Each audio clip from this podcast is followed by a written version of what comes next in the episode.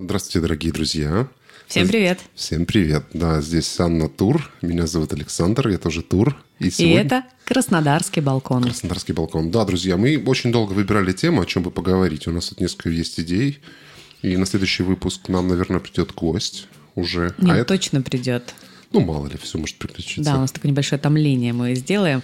Плюс, ребята, цените, пожалуйста, мы сегодня пишемся на новый рекордер. Он какой-то супер крутой. Александр вам потом покажет его фишки. Он может делать, например, вот так. Александр, покажи.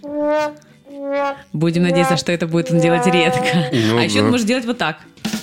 Да, вот, короче. И аплодисменты Евгении. Так что мы готовы прям писать все свои э, замечательные подкасты для вас, чтобы вам было интересно, прикольно вот именно в новом совершенном формате. Александр только забыл выключить телефон. Свой мобильный. Нет, он, да. он выключен. Сейчас в режим полета его поставлю. Ну что, Гласи дорогие нашу друзья, тему сегодня. Мы сегодня с вами хотели, как с вами, мы хотели с собой поговорить, но в том числе с, с вами обсудить вопрос воспитания детей и иногда даже подростков. Дело в том, что мы являемся родителями двух замечательных детей. И иногда подростков. И иногда подростков, да. Один из них подросток. Один Одна из, из них. Ну, из детей. Ну ладно, неважно. Но суть в том, что буквально 10 э, минут назад один из наших замечательных детей ел йогурт и перемазал йогуртом все, что до чего мог прикоснуться. И, к сожалению, последнее это было брюки, которые я приготовила Майе в школу, погладила и положила, чтобы никто, не, не дай бог, на них не сел. Ну, и... Они оказались в растишке. Да, они оказались в растишке, но кроме того, в растишке оказалось все на свете.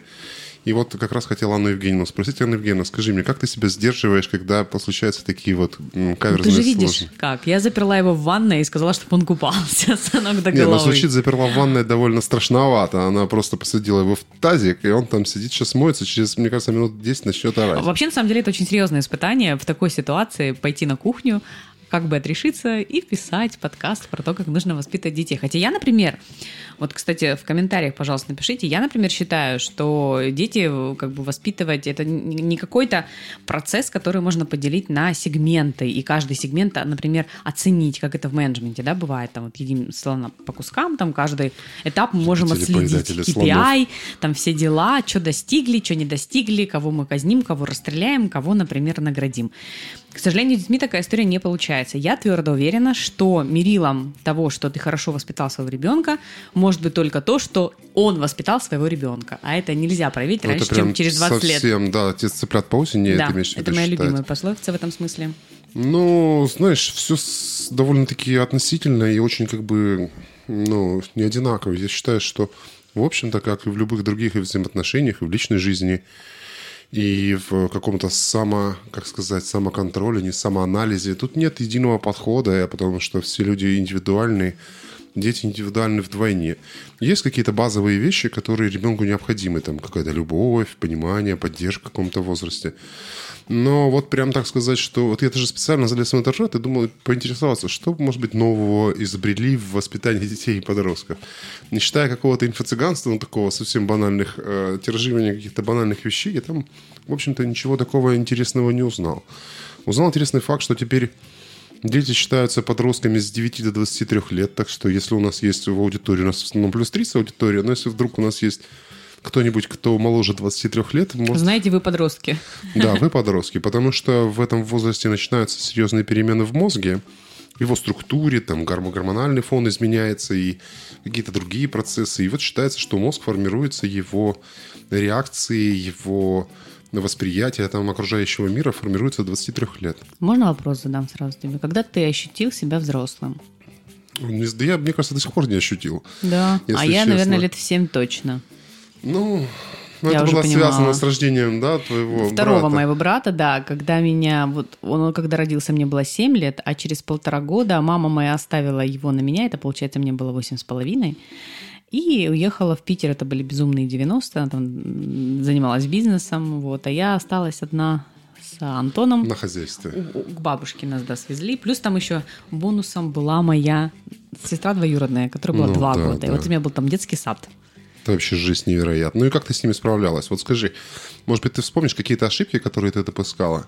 Ты знаешь, я на самом деле не помню ошибок, и вообще не могу сказать, что это ошибки, потому что, как сказала моя тетя, которая со стороны за всем этим наблюдала, она, она, ну как бы, это уже было у них две ходки в Питер, э, по их бизнес-проекту, да. Да, ты И когда она за приехала, они мне, конечно, навезли кучу всяких ништяков, какие я у них только просила, а просила я, конечно, не, не мало, я просила нормально. И Она такая смотрела, как мы с Сашей играем. Саша это моя двоюродная сестра, ей было два года. Она смотрела, говорила, боже мой, как мы могли их оставить на Аню? Она же сама ребенок, она же сама еще не наигралась в эти куклы, потому что у меня детство вообще закончилось на полтора года раньше, когда я по- пошла заниматься а музыкальную школу. Слушай, ну у тебя прямо детство состоит из каких-то травм психологических, кошмар. если честно, я это сейчас уже понимаю, что, наверное, это не то, что травма, это я сейчас оцениваю и понимаю, что бы я сделала по-другому, либо как бы я вела себя по-другому, если бы вот не это. Но это же уже случилось. Но мне кажется, это какой-то закаляющий фактор. В моем случае, да, ну ты знаешь, он у меня сформировал такое поведение. Я вот сегодня, кстати, об этом как раз и думала. Он у меня сформировал такую черту характера, что как только мне становится хорошо, тепло и комфортно, как у Горького, знаешь, там в песне «Буревестники», или там в других его песнях там про, про ужа. Если мне тепло, хорошо и комфортно, надо срочно что-то менять на плохо. Ну, чтобы мне было тяжело, чтобы я там шла, покоряла какие-то вершины, несмотря ни на Выходить- что. выходить Из зоны комфорта зоны постоянно, комфорта, да. да. Это вот у меня реально сформировало вот это вот ощущение. То есть я должна постоянно быть в двух проектах. Постоянно учиться в двух школах, постоянно работать на двух работах. Если это одна работа, то обязательно должна быть какая-то нагрузка, как, например, сейчас наш подкаст с тобой. Если я работаю, там, например, полная загрузка и вообще варианта вынырнуть нет, значит, надо на английский пойти. Ну, вот такая вот история. Ну, может быть, не обязательно с этим связано, может быть, связано просто с тем, что ты энергичная женщина у нас такая вот динамичная в процессе. Но если мы вернемся все-таки к воспитанию детей, вот ты знаешь, когда я был маленький, я все время думал, ну, когда точнее не маленький был, уже быть, если быть откровенным, я был подростком, и какие-то черты меня, допустим, вот родители меня там ругали за что-то, да, и я вот себе говорил, я никогда не буду так поступать, когда стану взрослым. И вот это вот ощущение до этого сохранил. То есть, на самом деле, я помню, что отец постоянно смеялся. Ну, как смеялся, он так иронизировал по поводу моей музыки, и я себе сказал, ну, как моей, которую я слушал. Ну, там, типа, вот, что ты, я слушал какой-то тяжелый металл, он говорил, там, вот, что ты слушаешь опять этот полет шмеля, там какой-то жужжит, короче, у тебя. И теперь, когда Майя слушает там какие-то, слушала там Тиму Белорусских, я себе сказал, Так, «Тима, я это проходил. ладно, да, Тима Белорусских это не худший вариант. А Когда Будем, она да. про Филиппа Киркорова сказала, помнишь, посмотрите, какой Ну, красивый. да, да. Боже, это был, это для меня это реально был стресс. Ну и вообще, на самом деле, я могу сказать, что вот, например, э, в моем случае я был немножко не готов к тому, что Майя как бы станет подростком. То есть она стала в некотором роде агрессивной, она как-то стала реагировать. Для меня как-то обидно. Вроде я думаю, я стараюсь не срываться на нее максимально и как-то себя контролировать, но, честно говоря, для меня это было в некотором роде ударом, потому что вроде мы были вот такие вот кенты, а теперь могут в ответ нахамить. Ну, я так понимаю, что это все связано с гормонами, там еще с чем-то, но я так порой даже бескуражен, такой, ну, блин, ну как так-то? Я просто на самом деле думаю о том, что... И вообще такая, знаешь, мысль у меня успокаивающая. Это то, что, возможно, на нас она оттачивает какие-то свои Социальные формы. навыки. Да, и в частности, в том числе конфликтные. Ну, не знаю насчет конфликтных форм, это сложно. но это выглядит со стороны как, э, типа, э, как сказать, демонстрация своего места Ну, в этой это социальной есть. сфере. Но, Но это же агрессивно знаешь, здесь- происходит. да, здесь это агрессивно происходит. Но здесь э, как бы два фактора, как мне кажется. С одной стороны, ну, как бы, как сказать, она вроде как пока пытается показать свою независимость, да, вот я вот пытался, когда готовился к этому выпуску, я читал там всякие, всякие полезные штуки про подростков, и м, суть заключалась в том, они говорили, все психологи говорят о чем? О том, что самая важная функция подросткового возраста – это подготовка к взрослой жизни, как таковой, именно к самостоятельности. То есть не какие-то там психологические процессы, а то, что ты вроде как вот был зависим от родителей, а дальше твой статус меняется полностью на самостоятельный. Не знаю, насколько это эффективно и как это, в принципе, работает, но вот это основная функция. Конечно. И она все время мечется между тем, что вот смотрите, я самостоятельно, я все могу сама, да, и помогите мне И типа, а я при чем? Я ничего не знала, я вообще не в курсе. не, ну это отдельная история включения вот как бы такого, как сказать, бессознательного состояния, Отрицания. да, отрицания, но в целом это довольно такое мечущее состояние. Конечно, я думаю, что ей тяжело. Я бы, знаешь, о чем хотела поговорить? Мне очень понравилась эта идея, когда я впервые ее услышала от очень авторитетного детского психолога и там невролога и педиатра. Все до кучи можно сложить, потому что это гениальный человек. Юлия Гиппенрейтер, может быть, кто-то знает про нее, напишите, пожалуйста, нам. Мне очень понравилось, что она, когда в интервью «Школа злословия» была такая программа на НТВ, Ее вели Дуня а, и Татьяна Толстая, а Дуня как не помню фамилия. Да бог Смирнова. Вот, все вспомнила. И, в общем, она сказала такую необычную фразу, вернее, как? Я ее всегда подсознательно чувствовала. Я все время... У меня было такое вот тревожное ощущение, когда меня постоянно тянули в то, что дети — это наши друзья, мы должны с ними партнерскими отношениями, там, траля И у меня внутри все время сидел какой-то чер, чер сомнения. Может быть, потому что у меня был опыт взаимодействия в позиции родителя вот со своим младшим братом, да, я понимала, что с детьми невозможно договориться на равных. То есть, во-первых, они от тебя этого не ждут, во-вторых, как бы у вас в любом случае уже определены четко социальные роли, Да, и вы должны работать в этом формате, иначе вы ничего не добьетесь, и будет все только хуже. Причем для ребенка в первую очередь. Ну да. И тогда я от нее услышала очень необычную на тот момент для меня фразу от психолога, потому что все психологи на, на всех краях вот кричали, что все равны, все равны, дети самое главное, ставим их в красный уголок и молимся три раза в день. И она первая сказала о том, что не делайте из ребенка культа. Ребенок должен понимать, что у него есть авторитет, и авторитет это вы. Потому что когда с ним случится что-то страшное, либо ему будет плохо, или, не дай бог, с ним что-то произойдет, то, чего вы не можете предугадать, ему нужна будет ваша помощь, ему нужен будет человек, который будет обладать авторитетом, чтобы он мог понимать, что он может прийти к вам за советом. Это что, даже не то, что советом. Совета, наверное, можно спросить За у помощью, сверстников. наверное. Да. А именно за человеком, который возьмет и в руки все дела и решит их. И вот с тех пор, когда я это услышала, я стала очень активно фильтровать все вот эти вот потоки, вот все вот этих, как ты говоришь, инфо-цыганства, потому что, когда, например, родилась Майя, это было очень популярно. Все мои знакомые мамашки транслировали только «это любовь, безмерная любовь, Ну ласточки». ладно, ну пони, да, какие-то. Я на все это дело смотрела, думала, Ивона мать, вы же даже не понимаете половины того, что будет дальше. Ну, не знаю, мне кажется, что я все делаю правильно, потому что, ну, я, по крайней мере, ни о чем не сожалею, что... Саша смеется, смотри на Не, меня. ну это хорошая позиция, почему бы нет? Но вот тоже я согласен с тем, что, наверное, ну, гиперопека в каком-то возрасте, да, уже ладно, когда там маленький ребенок, бог с ним, когда он совсем там 3 года, ему не знаю, даже может быть 5, но в 10, в 9 лет гиперопека, мне кажется, это вот то, что не нужно делать, очевидно. И я согласен с твоей позицией по поводу того, что ну, ребенок, конечно, может быть другом, но вот сейчас вот я как-то, я считал, что, в принципе, у нас, в общем-то, с Майей общие интересы. Ну, довольно много их, да, там, и Потому что мы ее не, не отрезаем от себя, поэтому у нее с нами очень может быть, это с этим связано, но суть в том, что я как-то думал, всегда был уверен, что мы будем какими-то типа друзьями, но теперь я понял, ей что это невозможно. Почему? Дай ей возможность вырасти. Вот есть очень классный психолог, я тебе его тоже рекомендую, Марина Меля ее зовут, Елизавета Стинская тоже писала вместе с ней а, интервью. Она говорит о том, что с детьми с вами нужно и можно дружить, но не, но не до момента, вернее, после момента их становления, то есть там после Ну, типа 18, после 20. после 23, да? Когда они уже сложившиеся личности, когда они могут с тобой спорить на равных, и когда ты уже прикручиваешь свой авторитет родительский, не будешь говорить, типа, я ж тебя породил, я знаю лучше. А чтобы ты вот именно работал с ними в формате того, что это уже твой равноправный партнер, с которым ты можешь общаться. Ну, я думаю, это вполне реалистично, это довольно неплохо звучит. Тогда Но подожди. Здесь связано еще, знаешь, с вопросом действительно самостоятельности гиперопеки, потому что есть люди, которые ну, довольно длительно живут с родителями, и все-таки, когда ребенок живет в доме, то я думаю, что здесь не может стоять у родителей, да, условно, не может стоять вопрос о каком-то равенстве. Что ты имеешь в виду, непонятно. Ну, я имею в виду, что если, допустим, даже там молодой человек в 20-22 года находится на иждивении у родителей, он не может э, вести себя там на равных и считать себя на равных. Прикол, кстати, хотела сказать. А, Дело в том, что канадские власти, когда провели вот эм, мониторинг всех молодых, то, о чем ты говоришь, они решили платить премию или там пенсия, не помню, как она называется, вот именно этим семьям, где у них взрослые дети живут, чтобы дети уехали от родителей и сами формировали свою вот жизнь экономически. Ячейку общества, да? Да-да-да. Ну, я знаю, что вообще, вот как бы, если говорить про Запад, то у них это вообще считается традиционным. То есть там 18 лет исполнилось, под, До под жопу пинком выгнали все. Ну да, ты уехал в колледж, ты больше не возвращаешься. Ну да, ты уже дальше возвращаешься в свою собственную э, жизнь какую-то, ну, уже самостоятельную, взрослую.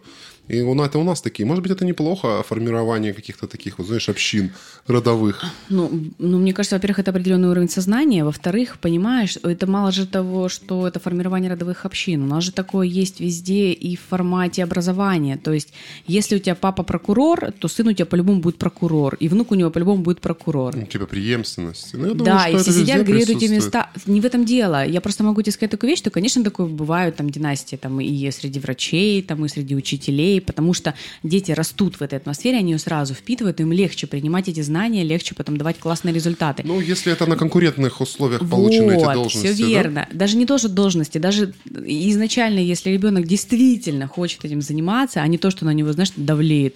Там 10 поколений да, врачей, я обязан врачом, быть врачом. Да, да. Это вообще, все ужасно. Это, во-первых, постоянно что-то кому-то доказывать, во-вторых, постоянно чувствовать на себе гнет того, что типа вот, как, например, у э, Стивена Хоукинга, у них была очень разносторонняя семья, очень развитая, и он в их семье был самым таким, ну, ну, не тупеньким, но средненьким. Ну, понятно. Да, то есть, как бы они над ним стебались, подтрунивали вечно, и когда он при, привел в дом, а они там такие все были химики, математики, и там как бы суп, суп, супер крутые эти ну, в общем, да, специалисты. Ученых, и когда он привел знакомить свою жену первую с ними, а она филолог, они такие, э, Типа это что? Чем с ним разговаривать вообще ну, можно? Да, понятно. Ну, не знаю, это все довольно сложно, и как бы вообще очень сложно принимать за какие-то заготовленные решения, когда возникает какая-то ситуация с ребенком. А мы не принимаем эти решения на самом деле. Нам кажется, что мы их принимаем. Мы действуем так же, как в нас заложили родители это. Ну нет, ну почему? Старо, порой стараешься же, например, я пытаюсь себя в каком-то отношении контролировать. Я вот дал залог, что, допустим, там не буду, ну даже не знаю что, ну как бы по минимуму срываться я стараюсь. Я стараюсь всегда, ну ты знаешь, я, короче, функцию миротворца иногда выполняю у нас дома когда там Майя начинает что-то там возмущаться, Эндовгидина моментально воспламеняется, она у нас угу. такая импульсивная женщина. Ну, как бы вот я стараюсь не срываться и в этом отношении как-то регулировать. Но вот я не пытаюсь э, повлиять на их... А еще знаешь, какую фишку хотел обсудить? По поводу повлиять на и принятие ими каких решений. Э, есть такая штука, что очень распространено, это второе, что я у психологов э, услышал, то, что родители всегда проецируют на своих детей то, чего они не смогли добиться угу. сами. Да, травмы свои тоже проецируют. Травмы, да, да. То есть, там, допустим, ребенок хотел там изучать усиленно английский, заниматься боксом, потом он вырос, короче, нифига этого не делал. И Бедный потом заставляет своих обречен. детей, да. Вот на самом деле мне в некотором роде э, немножко досадно. Майя хотела заниматься плаванием. Но у нас просто не было физической возможности ее туда... Ты понимаешь, даже дело не в этом. А, мы же с ней договорились изначально. А, то, что у нас, э, как тебе сказать...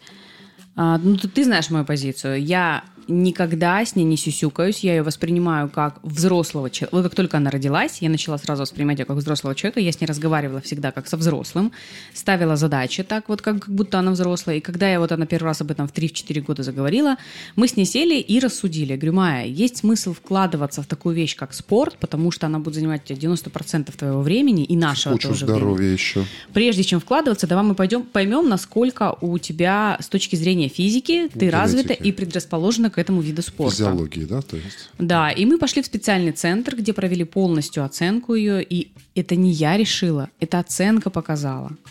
То есть ты полностью доверилась науке. А что оценка показала? Что у нее непропорционально а, ее будущему росту будут не очень большие руки. Длинные руки, да? Да, да. И она должна заниматься чем, напомни? Ей сказали. Неконтактными видами спорта командными, типа волейбола. Да, интересно. И единоборств, потому что Я у нее сильный она... характер. Ну, Она рыдала на обратном дороге, кричала, мама, не хочу никого бить. Я говорю, успокойся, да, да. ты не будешь никого бить. Да, вот такие. Ну, шахматы там всякие. Но это не интересно было. Ей было интересно плавание. Ты знаешь, ей было интересно плавание почему? Потому что ты же знаешь Майю. Вот как она, она с зубастиком плавала, да, в два года. То есть она абсолютно не боялась у нас глубины. Она сразу, как залезла в круг, мы ее сразу возили с собой везде по всем морям. И она думала, вернее как, она не могла представить себе полностью, что такое занятие в школе для плавания. То есть это 8 часов махать руками, это не для Майи, ты знаешь ее характер. Я знаю, Если да. скажут, встала быстро и отжалась, она послала всех, повернулась и ушла.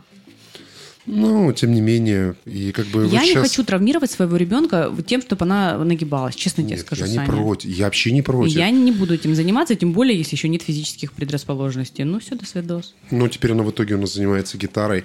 Но гитарой что... она сама захотела заниматься, вспомни. Да, но выглядит, как будто это я спроецировал, потому что я в детстве всегда мечтал ну, играть что? на гитаре, а меня отдали на танцы, и я был плесуном много лет. Я помню, она, так кстати, я... на танцы тоже хочет. Мы поднимем этот вопрос, когда будет более светлая погода. Более светлая? Что ты имеешь в виду? Ну вот зима закончится в марте. Ну, когда в день будет длиннее, да? Да, да. Все-таки ты хочешь отдать ее на танцы? Ну, я не против. Да, ну вот еще, знаешь, какой вопрос хотела обсудить? Вот мы с Анной Евгеньевной с того еще года решили, что ребенку надо уметь немножко распоряжаться деньгами. И поскольку Майя у нас хорошо учится, она отличница, мы решили, что Хорошо бы ей выделять какие-то средства на то, чтобы она могла самим распоряжаться. Постоянно. Постоянно, да. И возникало несколько забавных ситуаций. Вообще, в целом, конечно, есть сложно на это все ориентироваться, потому что у нее периодически какие-то бывают метания. То есть в каком плане? Мы а, сначала, до того, как начали давать ей деньги, подарили деньги на день рождения. Потом ей подарили еще на Довольно Новый год. много, да, подарили. И она собрала тысяч... И мы решили собирать на компьютер. Помнишь, на что ноутбук, история да. была? Да. То есть мы поговорили с Майей, сказали, Майя, собери половину, и мы половину тебе докинем. Но она почти половину собрала. А Ну, там она... ей чуть-чуть не А что хватило. она съехала? Но она съехала, она сказала, что типа вот, за такие деньги я не куплю игровой ноутбук. Там она хотела какую-то игру играть, потом она передумала в эту игру играть. И в итоге она потратила эти деньги, там около 10 тысяч было, на всякую фигню, да? Да, аниме. К сожалению. Не, ну как, может, это не фигню, конечно, некрасиво так говорить, у него какие-то свои ценности, но мы как бы ничего не говорили уже. Не... Когда я пытался ее немножко склонить к покупке ноутбука все-таки. Ну да, или хотя бы накопительство в общем. Мы, конечно, бы докинули без вопросов. Но у нее даже проблема была в том, что вот она дожилась какого-то периода, допустим, на, новый, на день рождения ей подарили деньги, она какое-то время прождала эти деньги, на ней гнетут как бы. Вот прям было видно по ней, что ей страшно хочется их потратить. Потом на начало учебного года ей еще подарили, и оставалась какая-то сумма. Я говорю, Майя, ну ты подожди до Нового года, покопи деньги до Нового года, пособирай. То есть мы там постоянно ей даем какие-то деньги, она сдачу забирает У нас себе. фиксированная цена есть. Мы даем ей 500 рублей в неделю. Ну, сейчас, да, сейчас мы даем ей 500 рублей в неделю. На карту переводим. На карту, да. Для чего это было сделано? Чтобы она, ну, немножко опередила события.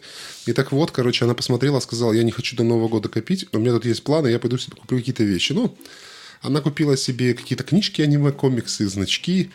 Они с девчонками ходили в KFC Плюс у нее подруга живет в Питере, она купила для нее подарки тоже. на эти деньги, да? Да. на свои собственные. Ну и, в общем, она совсем не стала ни на что копить, то есть вообще невозможно это. Хотя считается, что есть такой дурацкий тест. Я не говорю, что он показательный, но его очень тоже любят, знаешь. Типа, ребенка садят, ему дают конфету. И говорят, если ты сейчас 10 минут прождешь, я тебе дам два Да, я раза знаю. больше конфет. То есть это вариант, который э, рассчитан. Не знаю, сколько он действенный, но вот э, вариант с моей... Он развивает жадность, мне кажется, нет? Я не знаю, я, мне Тест сложно... Скруджа такой. Скруджа Макдака, а потом... Нет, не Макдака, который Диккенса был, А, помнишь? да, в этом, в- как это История называется, рождественская. рождественская, да. История, да. Я просто на самом деле еще хотела немножко сказать про финансовую грамотность именно в, в точке зрения детей. И я считаю, что тот путь, по которому идем мы, он правильный. Пускай мам, Майя не накопила на свой компьютер, но она, по крайней мере, понимает движение этих средств, она видит примерно горизонт своих событий, что она может делать, что она не может делать. Она понимает, как мы реагируем на ее траты, потому что мы незамедлительно реагируем и даем ей обратную как бы, связь тут же. И мне кажется, что это очень важно, потому что, например, в моем детстве мне денег не давали никогда. Ну да. То есть вообще никогда. Не, надо понимать, что это были 90-е, и тогда Саш, но в эти не давали. 90-е я тебе хочу... Я сейчас на самом деле как бы, ну, никаким образом своих родителей, там, я не то, что на них обижена, или я считаю, что они делали неправильно. Это правда были 90-е, нам было очень сложно, там родителям не платили зарплату, и у нас там трое детей в семье. Ну, правда, там сложно. Но на самом деле а, я думаю, что у меня немножко другой характер, чем у Майи. Я бы, например, могла бы копить, если бы хотя бы мне там давали по несколько копеек. Мне кажется, сложно Мне было, например, очень обидно, и мне было очень неприятно, когда мы, например, там из школы шли, там с подругами, да, мимо А мне, короче, были магазинов так- каких-то. Да, и ты, у тебя не было денег.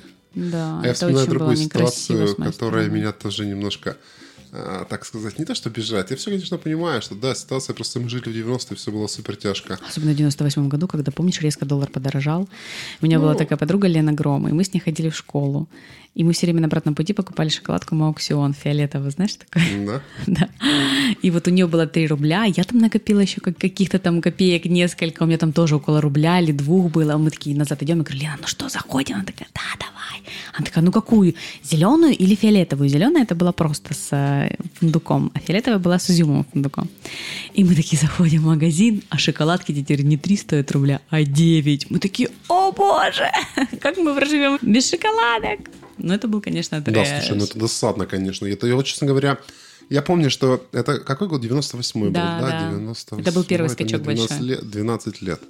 А я помню, что сигареты подорожали тогда. Мы там втихаря Ну, кто покуривали. этим занимался? Кто шоколадки покупал, кто да, сигареты? да, с пацанами. И 90 14 лет мне было. Ну, конечно. В смысле, ну, конечно. Это ну, что- в смысле, в что ты 14 лет я уже пошмаливал сказать? папиросы, и я помню, что я... Они как-то внезапно и очень дико подорожали. Мы, по-моему, были на море тогда.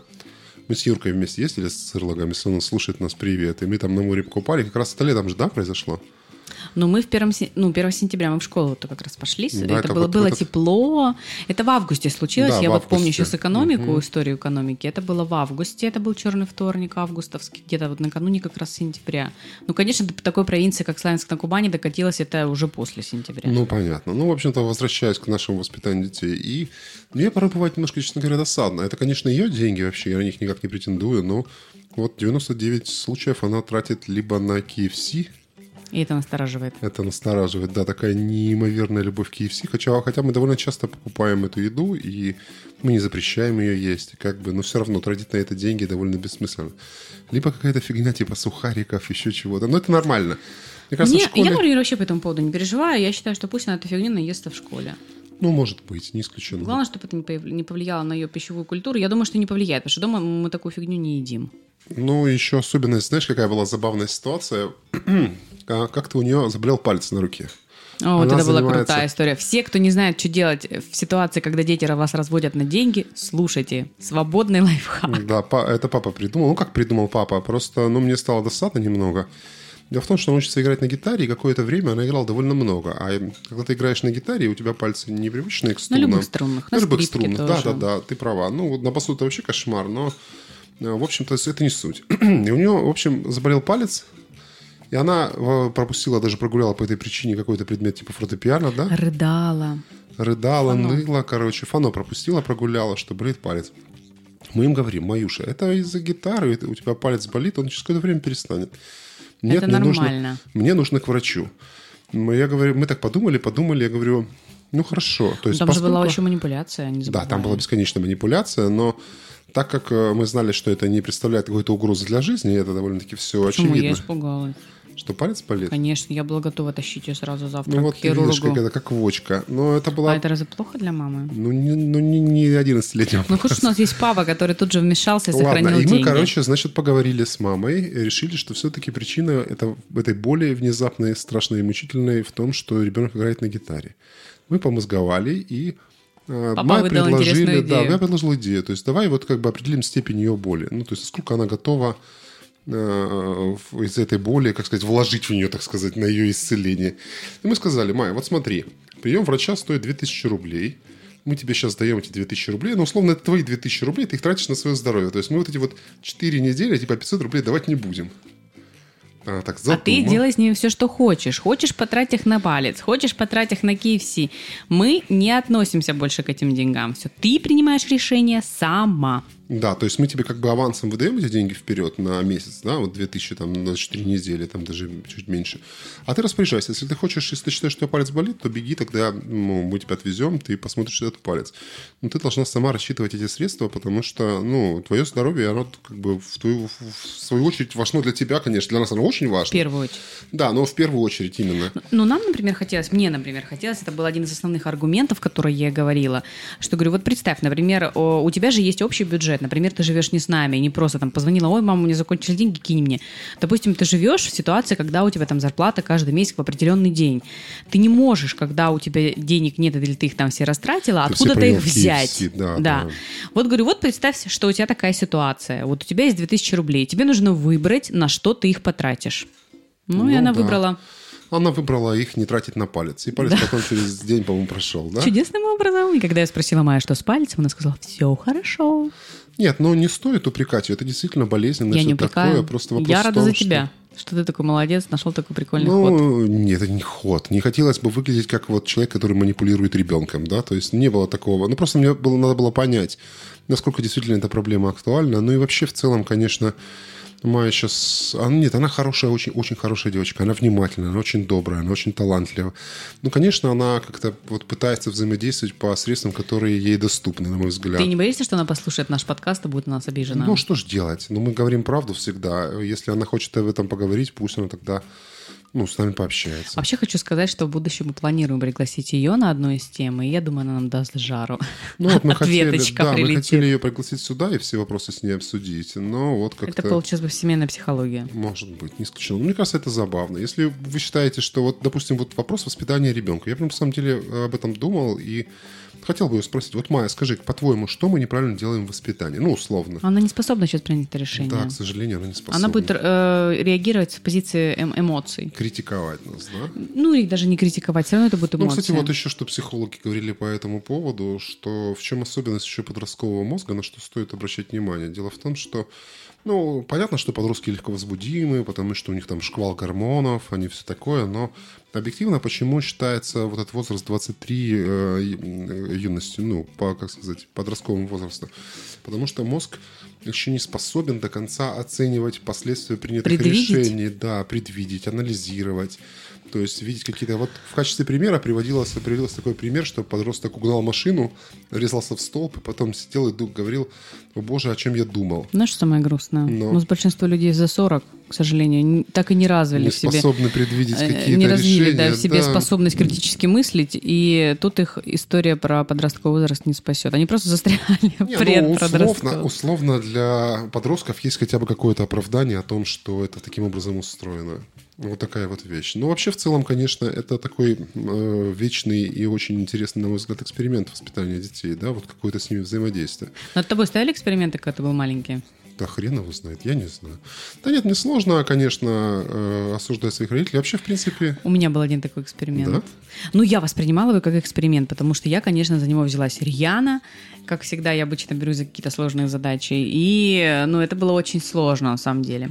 Дело в том, что каждый год в августе мы с семьей ездили в Геленджик. Это такой замечательный город, кто не знает, в Краснодарском крае. Я думаю, знают все после особенно песни Шнура. Так вот, когда я была во втором классе, получается, это лето второго класса, мама мне поставила такой ультиматум. Ну, как ультиматум. Она сказала, вот если выучишь всю таблицу умножения за лето, тогда поедешь. ничего себе. Да. Выкручивание рук. Ну, ты знаешь, я тебе хочу сказать, это как-то вот...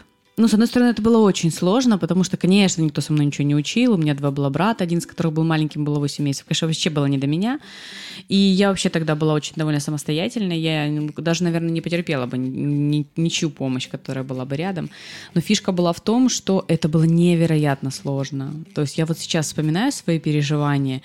Это мне так хотелось поехать на это море. И я понимала, что, блин, я вечно путаю это 7 8, дебильно, до сих пор ненавижу 6 7. Стресс, да, был?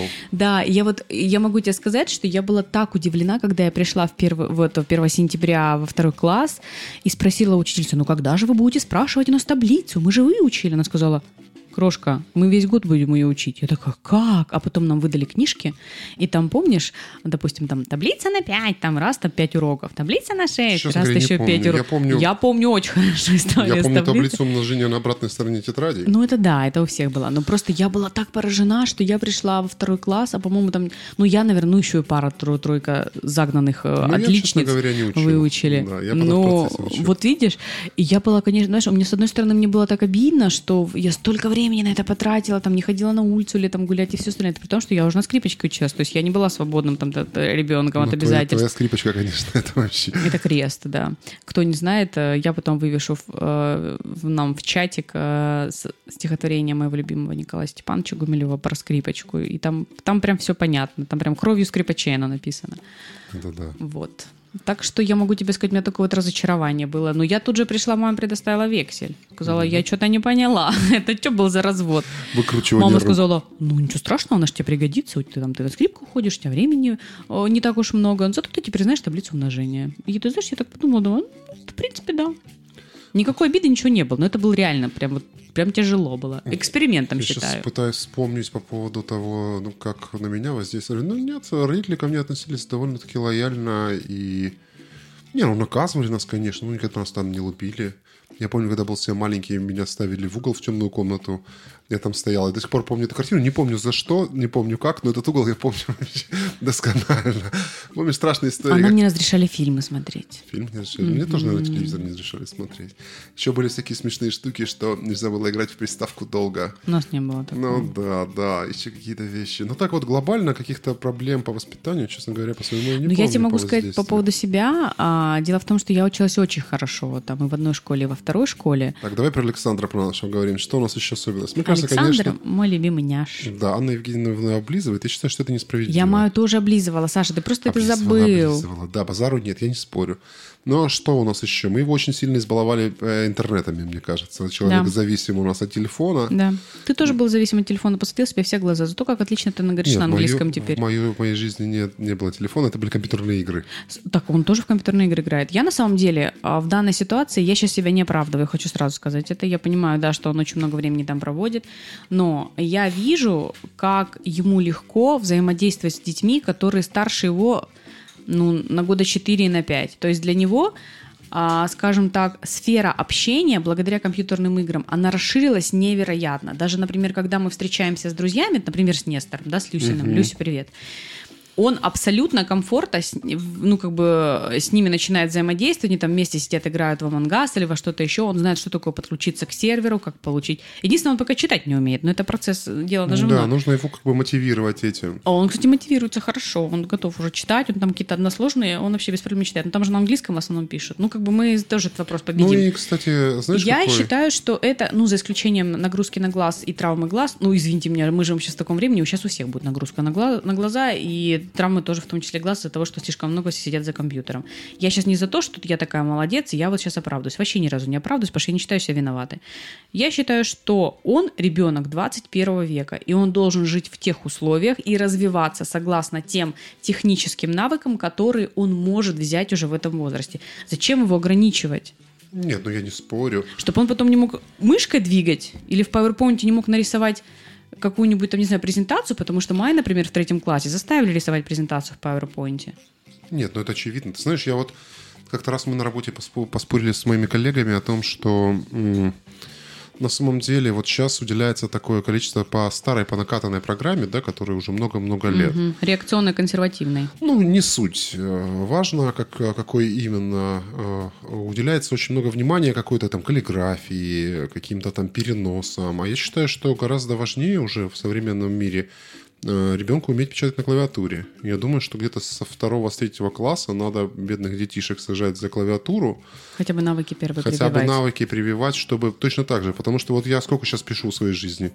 Ну, если я страничку текста исписываю за месяц, Не, я это- пишу много. не, ну какие-то пометки только. И, а так в основном я только подписью подписываюсь. Сколько я печатаю сейчас на компьютере? Я печатаю там десятки листов в день, порой бывает и больше.